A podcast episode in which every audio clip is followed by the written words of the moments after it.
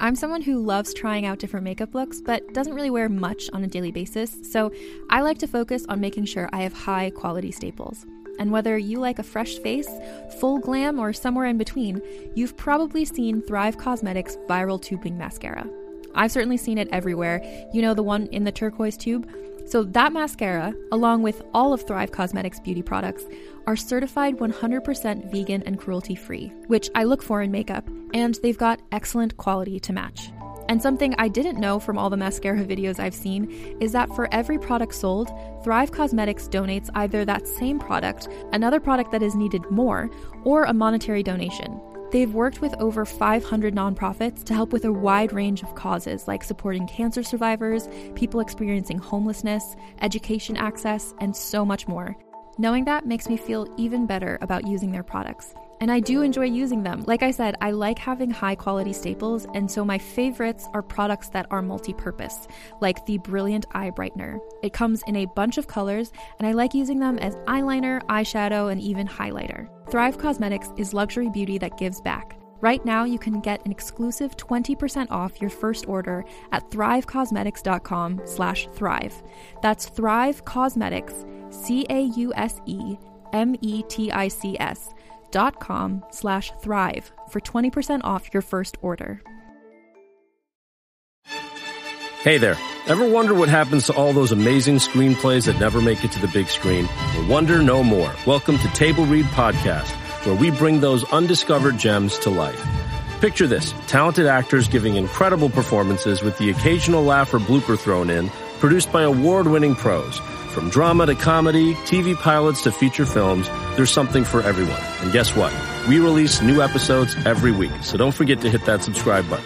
Table Read Podcast, where great stories finally get their chance to shine.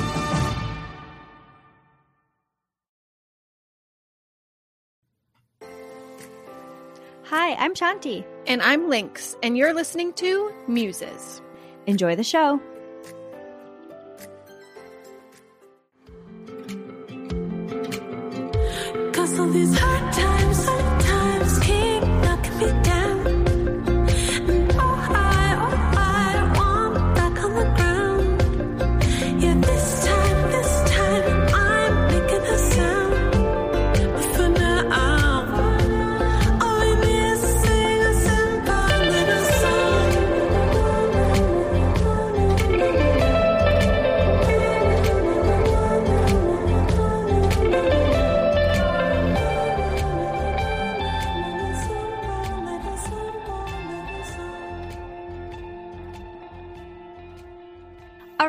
Right. With us today is Jessica Stuart, aka Jessa, an award winning vocalist, instrumentalist, and songwriter who began her musical career as the Jessica Stuart Few, touring all over the world in places such as North America, Asia, Europe, and Australia. This past year, she's released her fourth album, Simple Songs, under the name Jessa. Fans may also recognize her from the CBC short documentary Finding Fukue, which followed Jessa's journey to Japan as she looked for her long lost childhood best friend. Welcome, Jessa. Thank you so much for having me. I'm so excited to be here with you ladies. I'm very excited to have you. We are friends in real life. Yeah. We've sort of discussed a couple of these things before, but not in full detail. But I'm always fascinated and I, I always want to ask you questions, but I wanted to like save it for an interview. So thank you so much for being here. And I'm just going to get straight into it. I'd love to talk a little bit about your musical background. I believe you grew up in a musical household. I'm wondering, were you naturally drawn to it from the beginning? What kind of music were you listening to growing up? Well, my mother is an incredible musician. She's just like, she's just so good. She's very good at everything she does. So she was trained classically and also as an ethnomusicologist, specializing in Asian instruments, which is like the Asian connection. It leads into the Asian connection and why I was in Japan and so on and so forth and why I played the Japanese instrument, the koto. But my mother is like, she's from New York and of that vintage that like Broadway musicals were like pop music. So my sister and I, from the time we were very teeny, were surrounded by music and my father played too and then my mom would sort of teach us song and dance routines from the time we were really really young and we'd perform them for the people coming over to our houses. So you know i'm i'm that's like a very comfortable spot that I grew up in, you know, next to the piano, next to my mother. And then, you know, when I was, I think when I was three, they started me in violin lessons. And then when I was five, I started piano. And then only later, when I was a teenager, I started playing guitar. And that's when I started really connecting to music and wanting to write music and starting to just dabble in writing music. So yeah, I have a totally musical background and I definitely was predisposed to it. And, but also it came easy to me. I had always a good ear. And so when I was learning to play guitar, for instance, I started playing guitar because I heard a Led Zeppelin album and I was like, I want to do that. But I, of course, didn't know how to play that well yet because I was just picking up the instrument. But my ear was strong enough, so I would learn the riffs that I liked by ear and then practice those things that were too hard for me over and over again until I could play them fluently. And that's actually the basis of my guitar playing. So all the theory and the technical stuff comes later. But yeah, so it was totally by ear. Wow, that's amazing. I don't think people realize how incredible that is to like just be able to hear something mm-hmm. and like pick it out for especially like Zeppelin. Are you kidding me? that's what you started with? well that's i'm always i've always been like a little bit stubborn i suppose and maybe i'm like growing out of that a little bit as i as i get older and have more life experience but i think my stubbornness has made me feel like I can do things even if others tell me that I shouldn't be able to. Like, I mean, even just the, the idea of like I heard Heart for the first time, and I was like, that was that was a couple of years before I heard Zeppelin because uh, there was some record around, and and I realized I was like, oh, so wait, women are allowed to play rock music? Okay, here, I got it now. I can do this now, right? And so even though it was very rare, I was like, I've seen, okay, I get, I'm allowed to do this now. And so then I wanted to pursue it. And so I pursued it through Jimmy Page, I guess. Damn, that's so good. I love that. Mhm. That's awesome. Like I can read sheet music and I've got like a little bit of technical stuff. And then my brother, on the other hand, can just smoke me on the piano because he can hear something once, get down there, and he just knows Yeah. how to put things together. And, you know, so it's so cool that you're able to do both of those things. It, it Yeah, I must be working two different sides of your brain, I imagine. I guess so. And they kind of like, I think they've formed a little bond in there now. There's like a place where they work together. And that's where I, that's how I have a job as a professional musician. It's been like 12 years I've been doing music professionally now with no other income. So it's, it's good. Wonderful. Yeah. Well, you mentioned briefly your childhood. So we just want to have you elaborate a little bit more. You're originally from Vancouver, but when you were nine, you spent a highly influential year in Japan. Can you talk about that experience and how it shaped you both musically and personally? Yeah, definitely. It was highly influential. I have, I think, more memories from childhood from that one year than I do from most of the rest of my childhood because, you know, when you're a kid, you think that the experience around you is the experience of other kids your age and the, uh, everyone has that experience. You just think it's a common experience because you have no other gauge for it. But when I got to small town Japan, 6,000 person farm town called Saku City, you know, they had just gotten a sewage system the year before we moved there. They just introduced bread to the supermarket when we were there because like rice is like the Japanese thing and they consider it's like rice or bread. That's what they consider in a meal, you one or the other. So bread was the new thing and my family was the only family buying certain bread products. So they had us do like bread demonstrations in the grocery store. It was that different from where I came from. And then, of course, we're the only non Japanese family to ever live in that town. As a family, there had been a random English teacher here and there. So you can imagine that there was culture shock for the Japanese kids there, seeing a non Japanese person for the first time, and also vice versa. I mean, I didn't, you despite my parents' best efforts to get us to learn Japanese in advance, my sister and I were kind of being brats and felt like it wasn't our choice to move to Japan. You're making us leave Vancouver, our school, our comfortable house, the place we know, for a place we don't know. We don't want to do any extra time doing anything in preparation for that. So we got there and we got dumped into Japanese elementary school and didn't even speak the language. And then we're surrounded by kids our age and like they're like touching my blonde hair at that time and like they're looking at me and they're pointing at their noses and saying all these different names. And I found out very soon after that Japanese people don't point to their chest when they're talking about themselves. So I thought they were trying to teach me the word for nose, but then there was like 30 different words for nose. And I'm like, I'm not, this is going to be hard to learn this language. But in fact, they were just introducing themselves by, by name. And, and that's what it was. And it was a crazy culture shock. And actually my first communication with everyone was that my parents had given me this mini little Japanese English dictionary. And I was like, this isn't working. I can, everyone's talking to me. I can't talk back to them. I don't understand what's going on. And so I looked up the word for drawing, which is the word e. It's the word. And so I like pointed to it and to them. And then they started drawing for me and I started drawing for them. And that was like our first real communication. So like it was a totally, you know, different experience. And then on top of Japanese elementary school and life in small town with rice paddies and the, the uh, roasted sweet potato man instead of the ice cream man going around with his truck. And like, it was just totally different. On top of that, I was also doing Canadian correspondence course. So I could go into grade five when I got home and not be behind my other age mates. So all of that was a really crazy experience. And then, you know, the the bigger part of that is that I learned some major life lessons too because, you know, I became really good friends with Fukue, who's the girl that I go to look for in the or the woman I should say that I go to look for in the documentary that you were mentioning. And you know, she was seemed to be the only person who actually was interested in me, the person, and not in me, the popular girl, which I was a total loner, like hardly any friends at all at my school in Vancouver. And me, the same person, went from being very solitary with not that many friends to going to Japan and being like the most popular kid that everyone wanted to be friends with. And I think that that was the beginning of some serious life lesson learning for me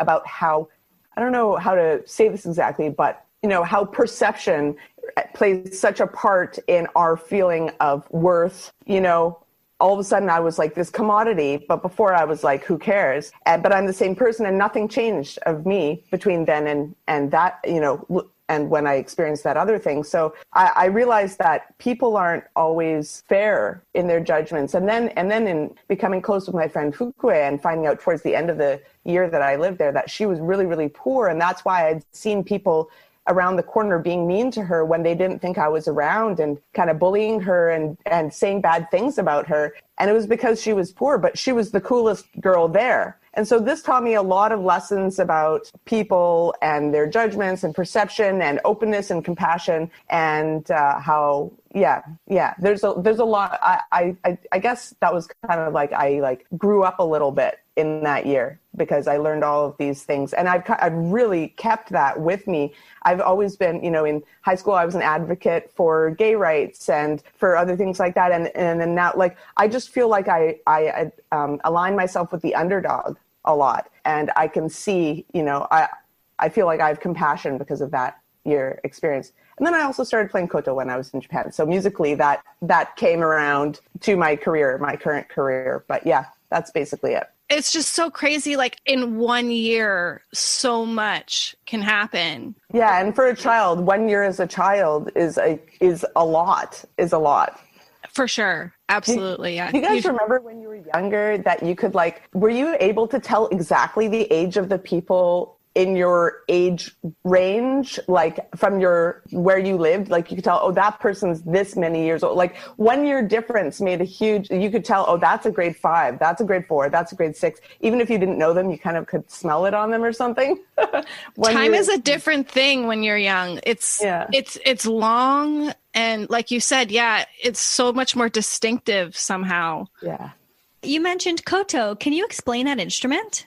Yeah, no problem. It's a traditional Japanese instrument which was originally made to entertain the emperor in the royal court like thousands of years ago. Maybe, I don't know, maybe 1500 or so years ago, but it's got 13 strings and it's horizontally strung. So it kind of looks like a surfboard or an ironing board type thing, but it has horizontally strung these 13 strings and they're held up by each an individual bridge, which makes it uh, have its pitch. So it's tuned traditionally pentatonically, but I do whatever I want to it because I'm writing my own music with it. But yeah, and I think and the instrument itself was originally kind of like the origin the grandmother instrument of all of those similar instruments from around Asia is the guzheng, which is the Chinese one, which has a different number of strings, played slightly differently, but it's like there's like a Vietnamese instrument called the dan tranh and the there's a Korean one called the gayageum, and these are all similar, and then the Japanese one is the koto. So that's the family of instruments it belongs in. Was there Awesome. something specific about it that drew you to it? Yeah, it was just the sound because my mother played already, and she also played shamisen, which is like a square body, three string, more like a banjo-y sounding instrument. So why I chose like the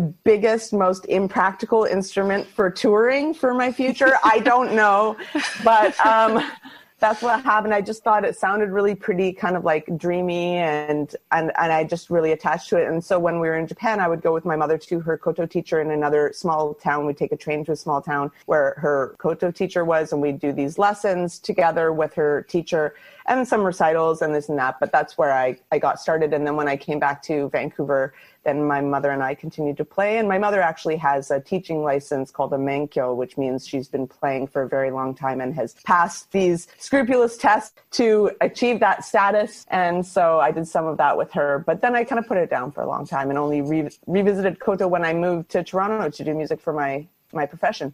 We're going to take a quick pause in our show to tell you about usual wines. Usual wines are wines for the modern drinker, aka me, and maybe you too. Each bottle is 6.3 ounces, which is a heavy pour or about a glass and a half of wine. So, no more pouring wine down the sink when you don't want to finish the bottle.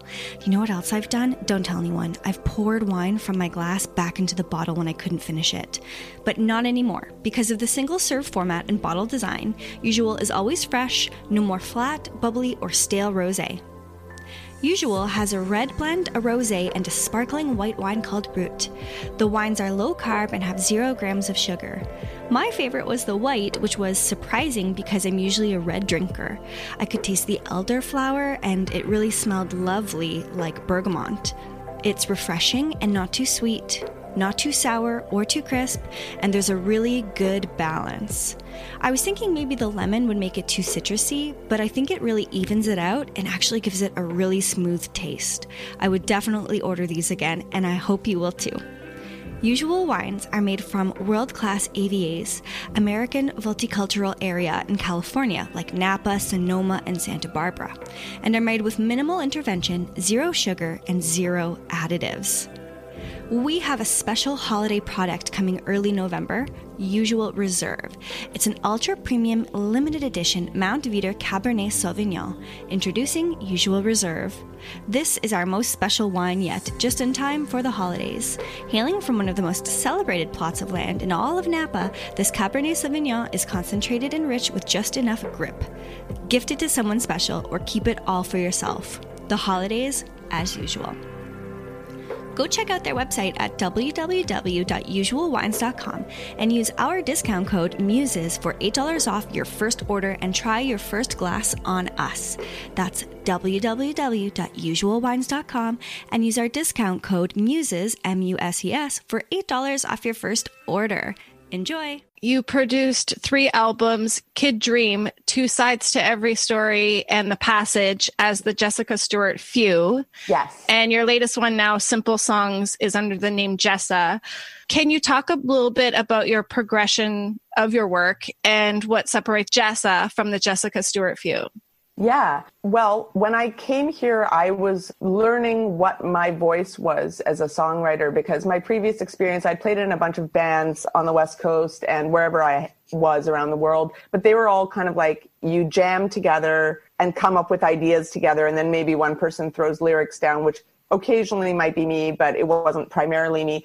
So I was never responsible for creating entire songs, in the entire accompaniment, melody, and and lyric. And so when I came to Toronto and I didn't have a huge amount of connections around here at first, I knew I had to be responsible for that. So I was sort of like flexing my muscle and like learning how to produce songs without that environment that had made it so easy previously. So I would say that Kid Dream was like my I needed to put out Kid Dream to be able to learn what to do for the future and become a better recording artist uh, because I was a good musician already. And so I think that was kind of like my, that was like the stumble through album. And then by the time I put that out, I realized some things, you know, I, I was writing music in basically whatever genre I wanted. I just wanted to be as creative as I, I wanted. And so this put it kind of between genres, kind of slightly jazzy, slightly popish, slightly proggy Um, you know, so it was kind of really in between. And when I put out my second album, Two Sides to Every Story, in 2013, I had got my shit together. I'm, am I allowed to swear? Oh yeah. Oh, great. Fantastic. This is going to change the rest of this podcast, right? um, so yeah i had gotten my shit together and i learned how to tap into because you know i have a lot of opinions. I'm not i'm not someone who doesn't you know have thoughts about what's going on. I have a, I have a lot of um, a lot of thoughts and a lot of opinions and i learned kind of how to tap into those intense most intense feelings and translate that into lyric and that seems to work and same with musically. So i kind of like figured out what I was going to do and then put out two really great albums. But the problem is the co- cross genreness of it kept being a stumbling block for me. And every achievement that I had, I can tell you, I almost had no champions at all during my whole career. So I have sculpted every opportunity for myself with very little outside help. So I, I, haven't had a good manager. I haven't had a good booking agent. I haven't had a good record label. I've sort of done it all myself and been able to tour around the world doing that, put out a bunch of records and have, you know, earn a good reputation for having a high quality of work and being an interesting musician and not doing some cookie cutter thing. But it just kept preventing me from doing all these other things and and so after the third album, which I thought was my best, came out, I I got depressed because it was like as if it never happened. We got almost no reviews. It's like my best piece of art, my best piece of work, no reviews. It's as if it never happened, and maybe it was bad timing, or maybe it was something else. But it was just like no, no ripples at all. And I was like, I have been working so hard to get here, and I, I can't put in this amount of work for this amount of return. So I just was like, needed a, a break. So I took a year off and just did side person work basically and would play, you know, my original music when people would book me and throw money at me. But um, after that year, I kind of came back refreshed and I had this idea while I was depressed. I remember ranting to my boyfriend at the time and saying, I bet you if I wrote songs with four chords that it would be the most successful thing that I've ever done in my whole career. And we laughed and cried about it. And then, uh, you know, but I, I remembered that. And so then I was like in the bathroom, like brushing my teeth one day, and then I heard the melody for like the song, Simple Little Song, which was the starting point of that whole project. And I just wanted it to be something that people hear the first time and can sing along to. And that was something I had never aspired to with my previous music. I just kind of wanted to be as creative as I wanted and express myself. Be cool to try, try to make it more of a, make it more easy to connect to for the general public, I suppose. So I started writing an album with that in mind, and then I I hired a producer who I'd worked with actually as her guitar player uh, years before, but I knew she was doing amazing things, and we had a really great working vibe together. And then I so I we made this album, and it was made for commercial intent, but the trick was to make it still sound like me, yet still be suitable for radio or commercial use. And so I wanted to change the name of the project because of that because this is now an indie pop thing that fits in the box. And the previous thing is like a anything goes, my crazy creative mind and imagination at work. So I wanted to name those things differently, but I think I'm just going to go by Jessa from here on in. And I think that people don't really notice the difference between music. If I tell them it's indie pop, maybe I'll just have more opportunities anyway, even if I write whatever music I want. That's another question I had because you do kind of fall into so many different genres and categories. Yeah. I was wondering if that has been an issue for you. And as a unique artist, people always have this need to like label things and yeah. that can be difficult when you know you're undefinable. It is it, it is difficult and you know I've heard all sorts of things from like you know people coming I've played at all these different music conferences showcasing in order to have buyers hear my music people from music festivals artistic directors and things like that. And you know doing this for several years and then no, having good relationships with these artistic directors and applying for their festivals every year and every year getting rejected and not understanding because they keep coming back to my showcases. That means they're liking it. So then i would call them out on it, not call them out in a bad way, but say, hey, listen, I'm under the impression that you respect what I'm doing musically and that you really like my group and you keep coming to my showcase. So, what exactly is it that's preventing me from get, booking your festival? And one festival director, a director of two major folk festivals in Canada, he said, We're not in the business of breaking acts. That's what he said to me, which was, I was like, weird, because I thought that was kind of your job. yeah. Um, but ca- Canada Well, we only really want safe. you unless like other people want you first, or Yeah. we only want Yeah. you. we got to be told by someone else. Yes, exactly. So, so that's the Canadian problem. Like from my experience with being elsewhere and being raised by New York parents, um, this is one of the Canadian problems: is that people want someone else to sign off on it first. They don't want to stick their neck out and say, "I have an assertive opinion about something," lest the popular opinion contradicts what they have said. And this is- is a problem for doing crush on your music or out of the box stuff at all in Canada. So that's you know, one of the problems there. And same with radio. You know, I had some, I could, t- I, I can't remember if I have told you Lynx, but I, I remember there's like a story in particular where someone who is a major gatekeeper basically said that they wouldn't, they don't even know what to do with me because I have this gimmick instrument. And then they compared it to when the, re, whatever most recent Olympics in some Asian country were and how in Toronto at their, pl- their place of business, they had a player of a different Asian instrument and how it was pretty, but really, what's the point? And that's what they said. So they wouldn't put my music on because they were tripped up on the koto, which meanwhile is in my family lineage. I'm a second generation koto player. My mother plays, and I lived in Japan. And I haven't gimmicked out that instrument at all. I just use it. People want to talk about it. People want to see pictures of it. They find it interesting. It's different from a guitar. Fine. But I have never gimmicked out that portion of my music career. So it's just another instrument. But that was enough that this major gatekeeper has put the gate down. And so I am not even considered in that realm. So oh, just so because that person got to that point in their career too though doesn't mean that like maybe they necessarily got there because they know what's best for like Canadian artists or musicians or just about music in general. That's why like when you get when you go to the higher up sometimes it can just be like ugh the music industry and the business can be like real shitty in a lot of ways. Yeah, it's true. And yeah, you get someone who just decides that they think that what you're doing is garbage and then and then they affect a lot of people around it. I was just having this conversation with my boyfriend the other day. We were listening to Haim, I think it was, or we Yeah. were listening to um, how Haim and Taylor Swift just put out a song together.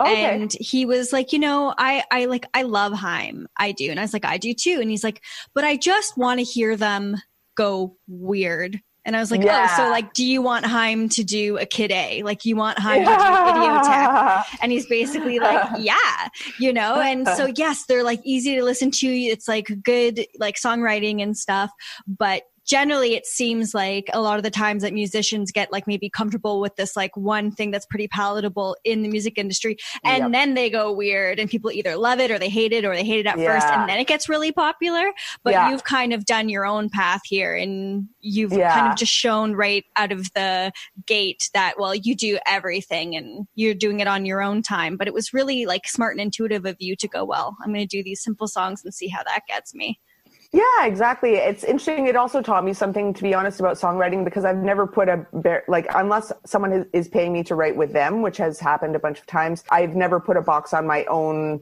kind of you know songwriting craft. I've never tried to or aspired to that, but I actually see how it's a really cool thing to do because sometimes when you have limitations, you reach into the corners of the that box, like you get into every nook and cranny of it um, instead of having the whole world of possibilities. So yeah, I I um, it, it's been an interesting thing, and I think it's affected my songwriting and sensibility. And I still have my weird about me, but I I seem to be able to kind of put it in a way that it's palatable to the more majority of people right now. So You can shop from anywhere doing pretty much anything.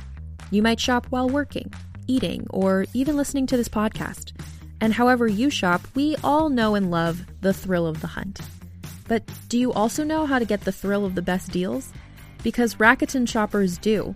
With Rakuten, they get the deals they love with the most savings and cash back. And you can get it too. Start getting cash back at your favorite stores like Sephora, Nike, and even Expedia if you're looking to get some travel in. And getting cash back doesn't mean you have to miss out on sales because those can just be stacked right on top. It's easy to use and based on a simple idea. Stores pay Rakuten for sending them shoppers, and Rakuten shares the money with you as cash back through PayPal or check. Download the free Rakuten app and never miss a deal. Or go to Rakuten.com to start getting the most bang for your buck. That's R A K U T E N.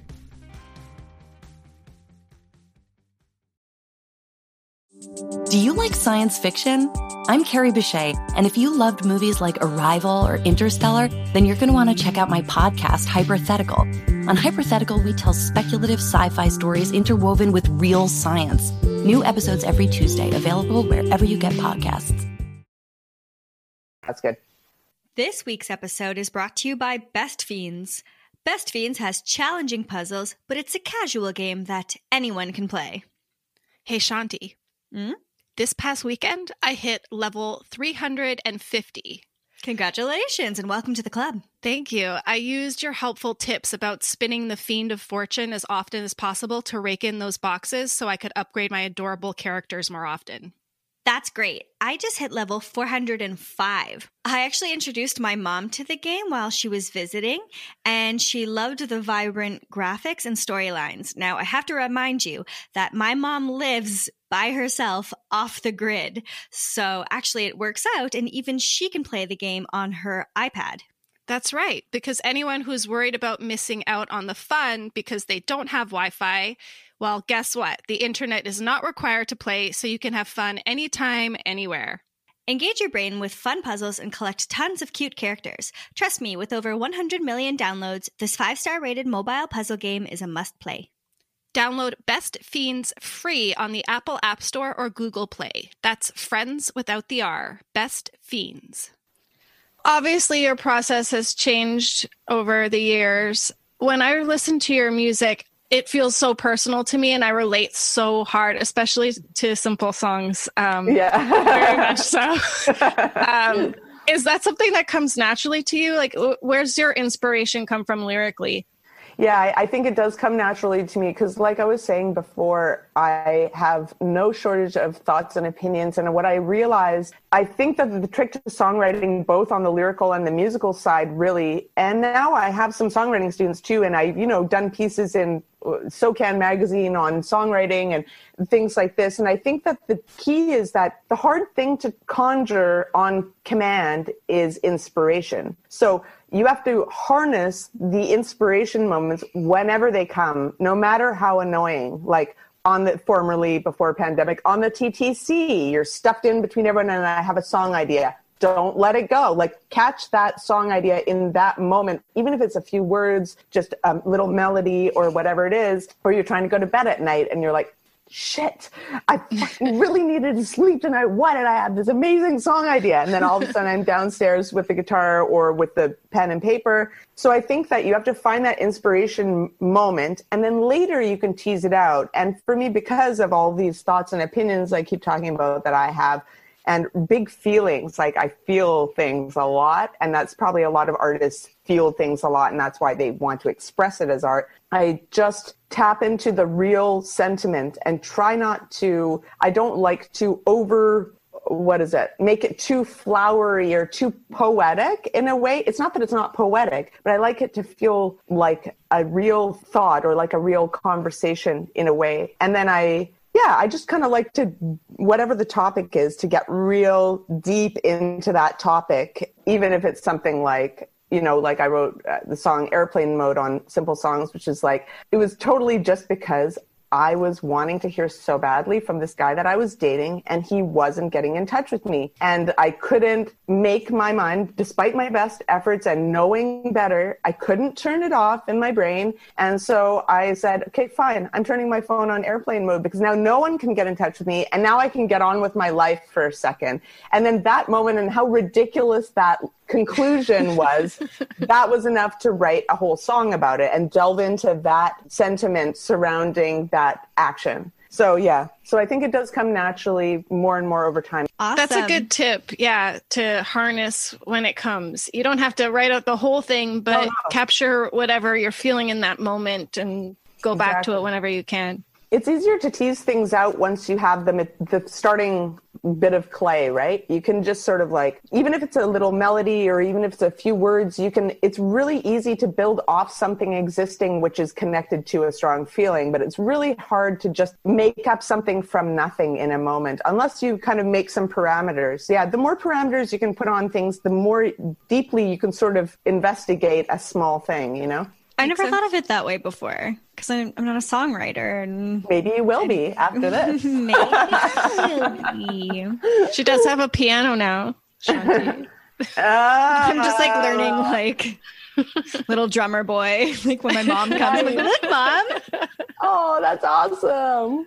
Well, we've talked about songwriting, recording. It's only natural, I think, that we talk a little bit about touring.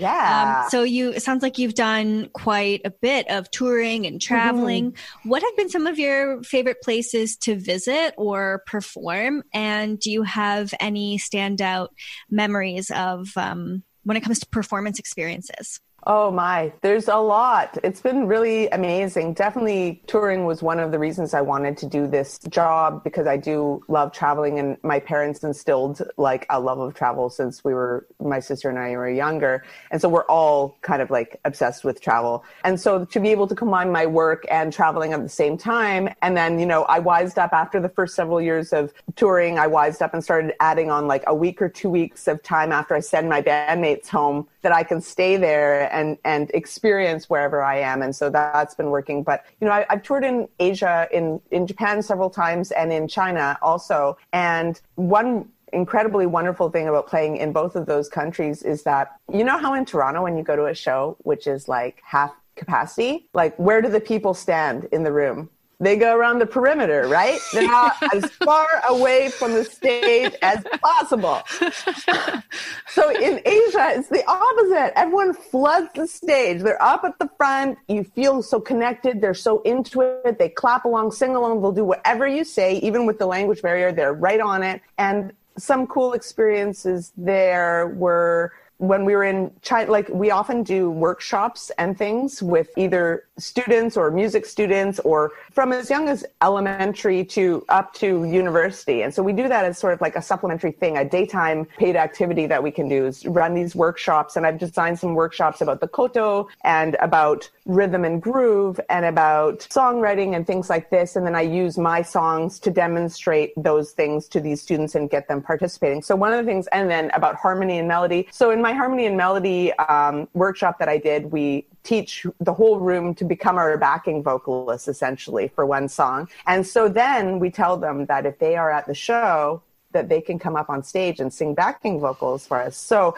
that was a thrill to do that in China. There wasn't like, not the whole group didn't come up. There was like four gals that came up and sang with us at uh, one show and then another, you know, under 10 at some other show. But it was really an amazing thing to be able to include some other people in our performance on stage. So that's one of the highlight kind of things. And I guess another Asian highlight would be when we played the Yokohama Jazz Promenade, which is a big jazz festival in Yokohama, which is close to Tokyo. And we played at this incredible concert hall, like amazing, with a huge organ, pipe organ behind us as part of the set. It's like, and a whole orchestra could fit on the stage, but it's just the three of us. And we played, and I remember when we finished our very first song, and the audiences are silent until you want them to be loud there, right? They're totally listening to every, hanging off every note. And we finished the first song, and the audience applause was so uproarious that I was like, forced backwards a couple steps on stage because it was so much.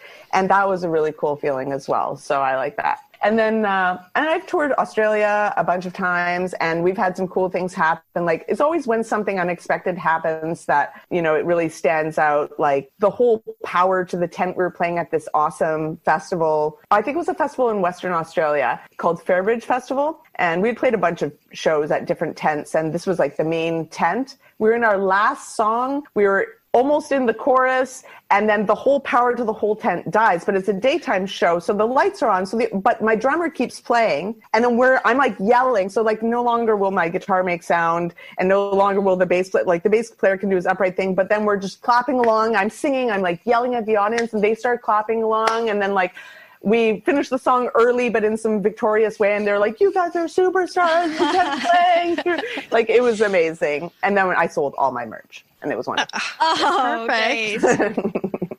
I love uh, like taking what could be like a terrifying or like worst case scenario moment and then turning it into like a magical one. I know. Me too. Me too. Speaking of cool experiences, I just wanted to touch back again on um, Finding Fukue. So, this is a CBC short documentary, and it's got 8 million views, over 8 million views now on YouTube. It's like their most watched documentary. I watched it, Shanti watched it. I shed a tear. It was adorable and amazing. I was just curious, like, how did that come about and what's that experience been like and the reception to it? Like, 8 million people. Also, Yeah. you composed the music to it. Yeah. So I wanted to know about that and if that's something that you are going to do more of in the future i would like to.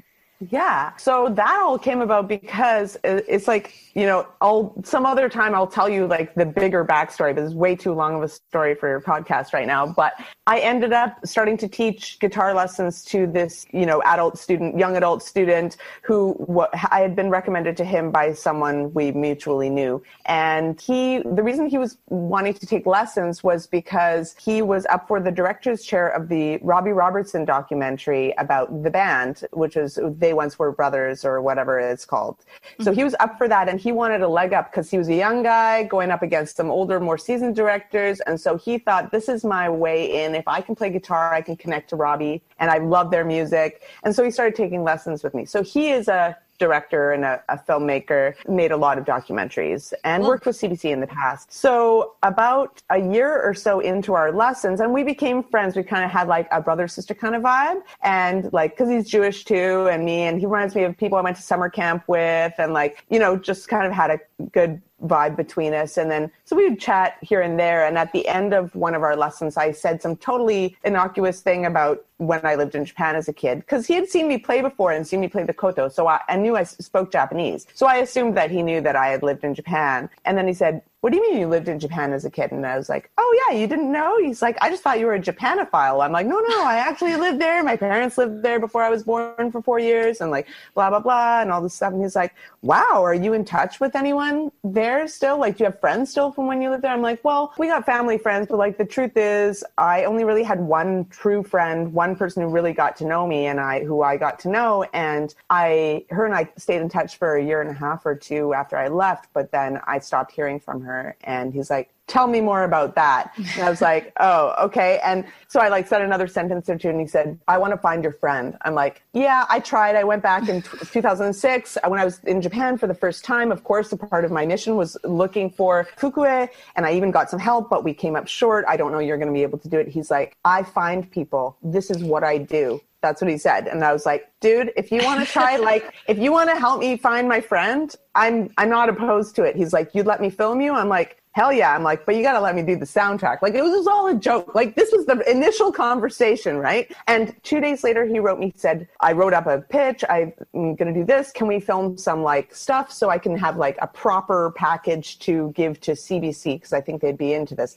So then we started filming some different like interviews and talking to my parents about what kind of archival footage they had. Because I knew, as it turns out, it was almost the whole year that we were there. So like, um, there was a lot of footage of stuff that like I kind of blocked it out of my mind. I don't remember there being like a camera person around a lot of the time, but like I guess there was. And so we figured out what there was, and then he pitched it to CBC. And a matter of weeks after the pitch, they were like, "This is it. We want this." And then we were five weeks later off to Japan looking for my friend. So it is pretty wild. It all kind of seemed to happen so quickly, and I don't know. I guess uh, should I be leaving this as a mystery to the to the listener, or I mean, 8 million people have already seen it. So. yeah, that's a good point. but the thing is, it going viral then is like completely, even totally wilder because I remember looking like, for instance, okay, so cat's out of the bag. I found Fukue. Um, so I remember, so she, you know, Fukue really values her privacy, and this is a very Japanese thing, and especially in a small town, and especially when you have a history which includes being treated poorly, you know, like bullying and this and that. So she really values her privacy. So when we were out there, you know, I didn't care about the film I cared about being reunited with my friend and her feelings. And so we we were talking to her and she said, Where is this gonna be? You know, I was like, Are you comfortable being on camera?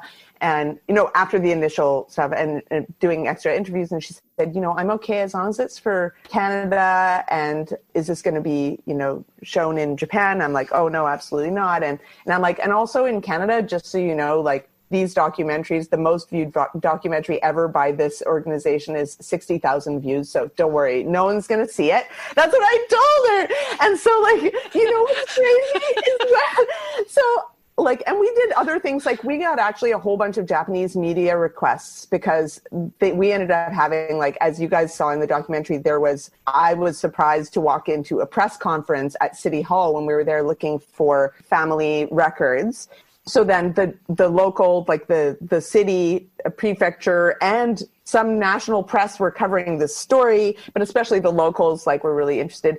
And so we got all these press um, requests, and I asked Fukue, and she said, "I don't want to." I'm like, "No problem," and I'm like, "Nope, we're not going to do them." So that was it. So you know, I was very much on top of that. So the biggest mind fuck for me was that it went viral, and then my whole concern was like, "Oh my god, I have to talk to Fukue. Does she think that I knew that this was happening and that I bullshitted her in order to get her on film?" Like like I was just like, what if this film blowing up is the reason that Fukue and I's friendship will implode because she'll think I lied to her? And I was like, this is horrible. like at first when it started going viral, I was like really worried about it actually. So so that's what was going that's like a funny little side story there. I don't think I've actually really mentioned to anyone, but um yeah, so so that happened. And then yeah, so I did the that was a very crazy experience. And How did then, Fukue feel about it going viral? Did she end up being like, well, okay, it just happened? Or maybe when she actually saw the doc herself, she saw maybe how Yeah. beautiful it was and why it would be so popular? I, I'm Yeah, just guessing think- here. I- How did she feel? about it? Yeah. She, I think she loved it. Um, she loved it very much, and she doesn't speak fluent English. So, and they didn't provide subtitles for Japan on purpose. Someone had made a translation, and I said she didn't want it shown in Japan. So let's not add these language things because that's the only way Japanese people are going to be able to watch it, really. So I think she saw it and she thought it was beautiful. I think she was very surprised that anyone, just like me, that anyone would be so ladies. Like, here's the funny thing is that this was put out as a real YouTube channel with two plus million subscribers. This was a co-production, or they they buddied up, or Real Stories buddied up, or something. So when it was released by Real Stories, like at you know, two months after or whatever to a completely different audience, it didn't go viral. And then it was released again a few months ago to some other documentary related thing. And someone just texted me like six weeks ago telling me that it had just been put up there. I can't remember the name of it. It also didn't go viral. So I don't know if it's, you know, I, I strongly believe just by virtue of know, knowing how um, many amazing musicians, artists, and people who are not known at all or don't have traditional success, I, I don't think that the quality of something correlates to the viralness or the popularity of it. And I think that in this case, we just got lucky because as you, as I mentioned and all of us mentioned, this has been viewed so many more times, like millions more times than the most viewed other thing on So I think it was just good timing. I think it got released during Thanksgiving, American Thanksgiving weekend two years ago. And I think that the timing helped it. And then all of a sudden there was people looking for family appropriate content, which wasn't too long, which was a good feeling. And so then it just, people started watching it and then YouTube started suggesting it to others. And that's how it went. It's like YouTube's algorithm probably made it viral. I, don't think it's also the story. I mean, it's like you said, it, you can't help but like feel good and maybe shed a tear. It feels so personal, but also relatable. Like we all have that long lost best friend that we'd love to, you know, be in touch with again. Yeah. What have you felt the reception of 8 million people? I have. I all of a sudden I have YouTube subscribers, and so I've started upping my YouTube game. Only in the past year, I should have probably done it before. But so yeah, and people are contacting me literally every day. Through one platform or another. I get DMs on Instagram, on Facebook through my Facebook page, people commenting on my YouTube videos and writing me messages through my website. Yeah, so I'm feeling that. And you know, I I got recognized once in an airport in in Tel Aviv and that was cool and yeah so i am definitely feeling that and uh, and also along with this i like did the whole arc of learning how to deal with like haters and stuff because you know i uh, you guys know from what i've been saying i this uh, we had no idea that this would become a popular thing. So this wasn't some kind of a promotional tool for my career in any sense. That was never a part of my thought process about it except for maybe i was thinking i would have the credit of a film score, which I'll come back to in a second. But um, you know, people have all sorts of things to say about my intentions and this and that. It bothered me because I have been completely on the level and completely with the best of intentions and only good things for Fukue and myself uh, in mind throughout the whole process. So I don't like that when someone puts my my ethic or my more my whatever my reasons into question. And then there's other stuff. Like people telling me that i'm ugly and like look like this or that animal or that like i need to go to the gym or like things like that. And i'm like or, or that i'm an actor and I'm like, I must be a really freaking good actor because like I don't know any actor who makes himself look like like do ugly cries like throughout like the thing like you think I want people to see, you think that was on purpose? No, it's just um I seem to just be able to tune out cameras. So I was just being completely myself, completely myself and that was it. So yeah, so I learned how to deal with that and I've now taken to humor with those situations actually and and I'll say things like uh you know you know whatever it is I'll say sorry I didn't realize that on top of, you know, having an interesting life story, I also needed to be a model and uh, fit into your sample size clothing to please you in this thing. Sorry, I'll work on that for next time. You know, shit like that. Just like making them feel like realize the idiocy of their comments. This has been like a fun little game I've played. But, you know, relatively, there's been so few haters and so many people gushing over this and sharing their experiences too with me and everything, which is really meaningful and actually yeah yeah, it's been it's been really wonderful to hear hear everyone's stories and hear from everyone Well, thank you for sharing both the positive and negative side to Great. those to that coin. Um, Yeah, And it's a good reminder, and the way that you dealt, like that you deal with it so gracefully as well is, yeah. Thank you for sharing that. Oh yeah.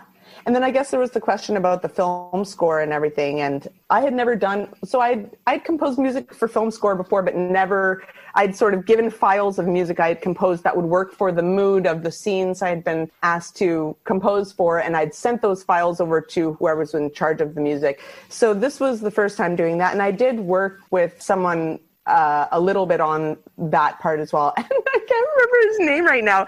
So I'm sorry about that. Uh, I'll maybe look that up. But anyway, so he was someone with a lot of experience and he gave me some good advice because I didn't know how to start. And he said that basically write a first kind of like theme and get it approved by the directors and the whoever's in charge. And then you can ex- extrapolate musical elements from that theme throughout the film in different ways, underpin them differently, and just take from that source material. It's again like the inspiration thing I was talking about. It's like as if that main theme is the inspired moment, then you can pull it apart in different ways and reorganize it for different portions of the film. And then we also used uh, some of the instrumentals of certain existing pieces of music of mine as well. So there was both original content written and then also some of the instrumentals of existing music. But I wrote the song Fukue's theme part one actually while we were shooting B-roll in Tokyo after we had reconnected. They were filming me for slow-mo on Koto and I was like, I had had this idea already and it felt like the song, the music felt like reminiscent and happy and sad at the same time. And I was like, that's perfect for this feeling of having reconnected. And so I actually wrote the song on camera, but it wasn't captured. Like they had no audio capture, but I wrote the song while they were filming me. And then when I got back to Canada, I completed the song. I sent it to them. They were like, yeah, this is good, but you're not allowed lyrics. I'm like, I know, I know, but I just write songs, right? So I'm like writing the song and uh, we'll, we'll remove the lyrics and I'll, you know, make the rest of the score. And so we worked it like that. And then I convinced them at the end. I said, listen, when the credits are rolling, I really think you could throw the lyrics in there. And he's like, it's very unconventional. I'm like, I think it'll work. I think you can do it. And so then he did it. And I was like, woohoo, because then like that's my most, you know, purchased, listened to, played song of all time. Which- Yeah. So I, I released it one month after. I wasn't planning to release any of those things that was just going to be for the soundtrack, but there was such popular demand, actually, people asking about what's that song at the end? Is that Jessica's song? Is that the one she talked about in the film? And so I decided to put it out a month later and, and it was good.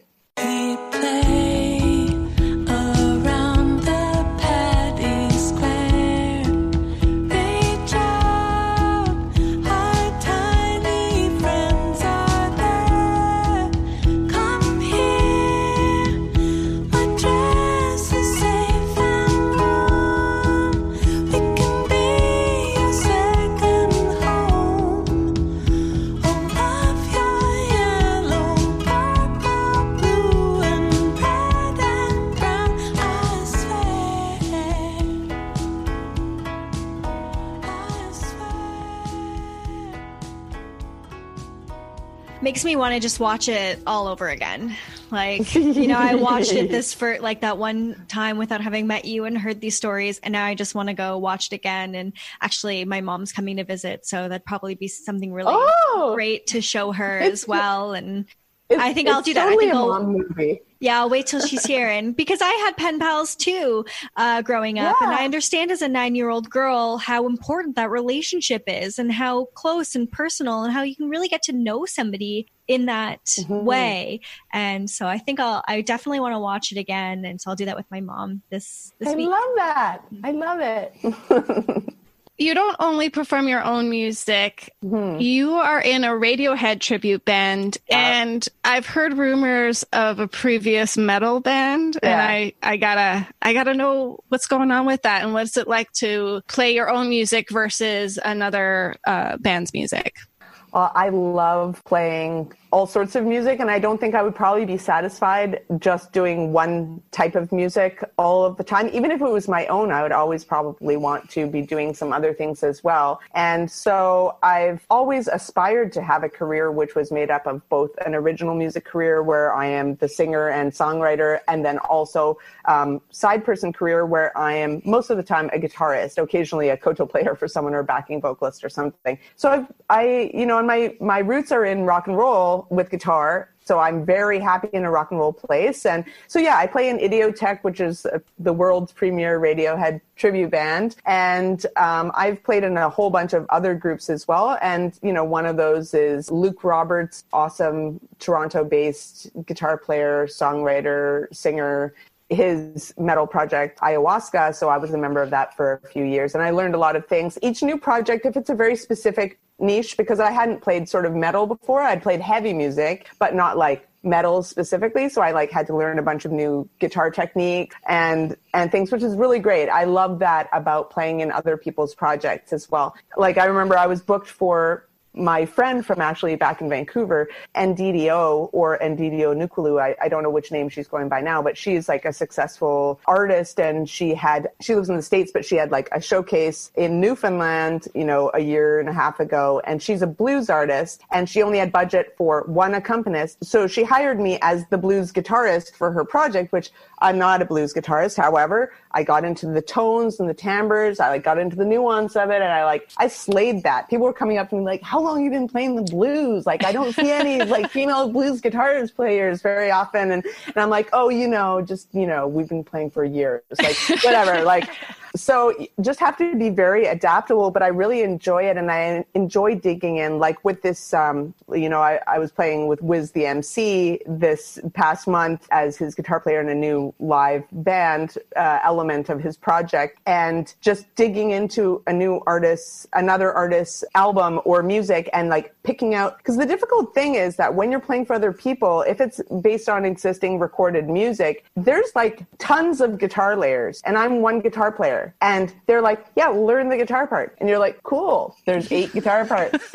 um, so, like, one of the things that I've learned to do is how to do a reduction where I take what I hear, I have to just go by what I hear, and then they can adjust. They can ask for something else once we get to rehearsal. I have to decide what I think the most musically important parts are, and then I try to do as much as possible. So there'll be like the main part, but then I might like pick up some little lines in the middle here and there. I might try to make a mutt of a part, which involves parts of, you know, multiple guitar layers. And so I've become really good at doing these reductions, and it's really a fun project for me. So I love it.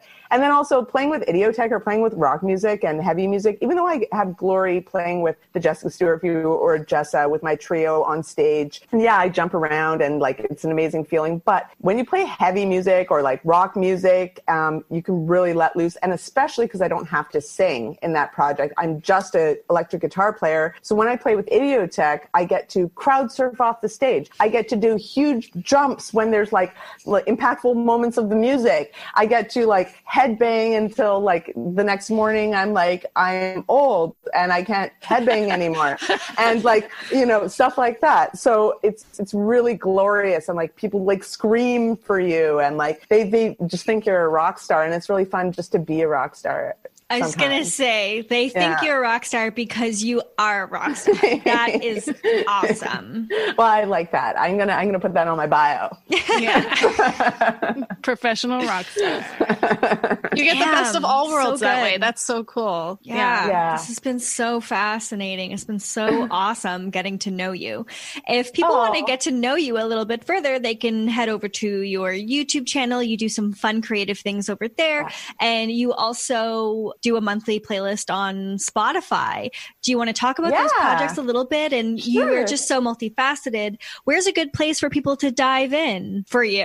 I think that you could, I mean, Instagram is a good place to start maybe because there's some, you can hear some things, see some things, and then it also has like, you know, a link tree to everywhere else you might want to go. But yeah, my YouTube channel, I'm really a- updating and adding cool stuff all the time, oftentimes to do with musical things, sometimes to do with finding Fukue stuff. And then I know that you gals know about my like recent merch. I've added some new merch along with this new album I put out. And like, I'm a very physical person and I love hacky sack and billiards. Okay, so I didn't manufacture pool cues with Jessa on them, but I did make Jessa hacky sacks. And during the pandemic, it's been, I've been just like hacking up a storm whenever I can. It's an amazing way to be outside and, and not be in COVID range with an, anyone and get exercise and outdoor time. And so I thought, you know, I want to combine these things because, especially for some reason in pop music, as a woman in pop music, people A assume that you're a singer. You can't be the writer, or you maybe you're a co writer, but they assume you're not the instrumentalist, you're not the whatever, and that you have this role. You've just got to be this like nice little pop thing. But it's like, I'm like a rough and tumble girl. I can, you know, kick a hacky sack, uh, you know, as good as the, the best of them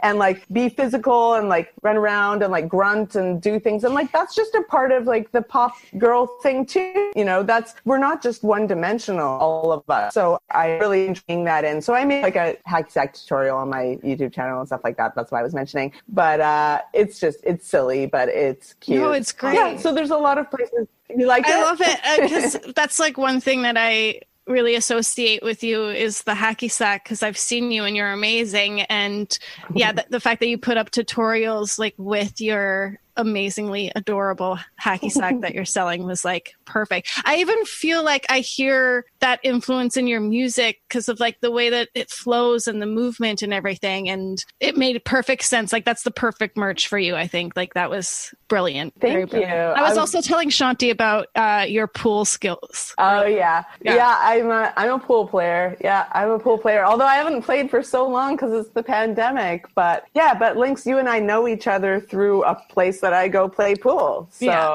Uh, I can't wait till we can go and play together. I Yeah. know. And Jess, is there anything that we didn't mention already that we want to chat about before we wrap it up today? Oh, I forgot to mention about the playlist, the new Spotify playlist, which, yeah, Spotify is an asshole. And, you know, there's a lot of problems there with musicians and songwriters getting even, I I don't know, I would say a living wage, but it's so far off from that. So that's, I just want to start off with that. However, I also recognize that we have to kind of, there's not that many ways to get around it unless you have big money to promote in other arenas. So I have, you know, been always a really community oriented and tried to up- uplift my fellow musicians. And, you know, it, maybe it started out of like a selfish place in a way in that I wish people would do that for me. However, it's translated because I feel so proud of the people that I've come in contact with through my music life around the world. And there's people like, as I was saying before, success is definitely not proportionate to skill and ingenuity and creativity and deservedness. So I've been several years I've been putting a focus on trying to kind of like correct in the way that I can the discrepancy between amazingness um, as an artist and player and whatever and success. And so I started booking these two monthly music events um, a couple years ago in Toronto. And now obviously with the pandemic, and those were really gaining steam and they were beautiful events, but then pandemic happened. So those are off. And so it took some time, but I realized that in the absence of that, I can at least do playlists featuring the artists that I have encountered. So the whole theme of the playlist is just that people I've encountered through my musical travels. So a lot of them are from here, but there's plenty from Australia, Japan, States, this place, that place. It's called Jessa and Friends. And each month on the first Friday of the month, which correlates with Bandcamp Fridays, if they're still doing it in the new year, um, so that people might go and buy the music of the artists that they've just found that day through my playlist. I put out this list and each one has a different theme. So the first month's theme was chill indie evening. And then the second month's theme was living room dance party. And now this month's theme is indie for inspiration. And so I'm going to keep going. I think one of the next ones is going to be sexy cuddles or something like that. Because you know it's cold and we got to have soundtrack of our sexy cuddle time. Perfect. I also just wanted to mention quickly that on your website you offer private songwriting lessons. So if anyone out there, you know, it's the new year, it's COVID, if you have a goal of like trying to write songs, this is a perfect opportunity to get a great lesson in it. Awesome. Thanks for mentioning that. Yeah, it's also, you know, sometimes also for people's birthdays and things like that. They they've been talking about, "Oh, I wish I could write songs or I wish I could play guitar or whatever." And this is a, a cool idea for a gift too. I like the idea of giving a gift of experience to someone. So so I might keep it up there for a bit. We'll see. We'll see how long I keep it up there. And then where can people find that if they go, okay, I'm listening right now and I'm looking up on my phone right now? Where are we It going? jessicastuartmusic.com is the website slash store. Perfect. Thank you so much for Thank sitting down with us. I'm so glad we finally had the opportunity to do this. I am so honored. Honestly, I uh, I can't thank you two enough. And yeah, Lynx, it's so awesome to be involved with your work, and uh, I respect Same. what you gals do and so much. And yeah, I really appreciate you bringing me in. Great. And I can't wait till uh, we're back in the park, hacky Yay! sacking and playing pool. And hopefully I'll see you soon. All my friends keep saying should have been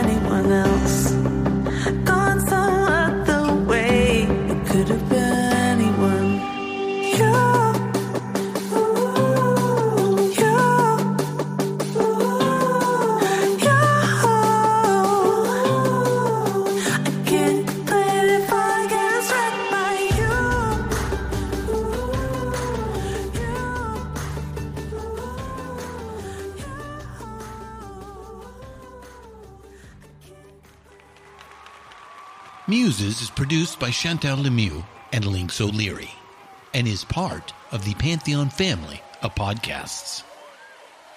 Find all of our shows, notes, social, and links at pantheonpodcasts.com. All songs can be found wherever you get your music. Please download and purchase these great and important tracks. Come find us at Pantheon Podcasts on Facebook. Tweet us at Pantheon Pods or see us at R&R Archaeology on Instagram.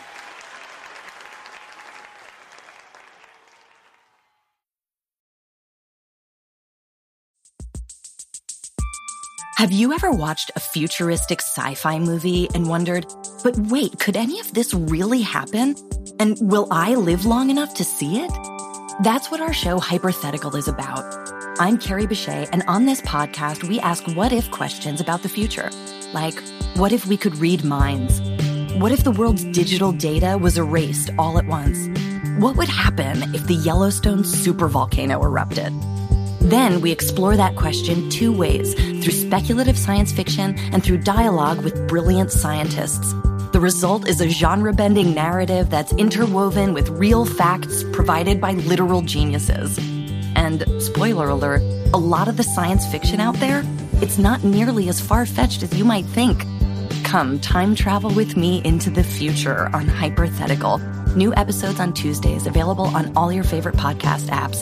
Just search Hypothetical. That's H Y P E R T H E T I C A L.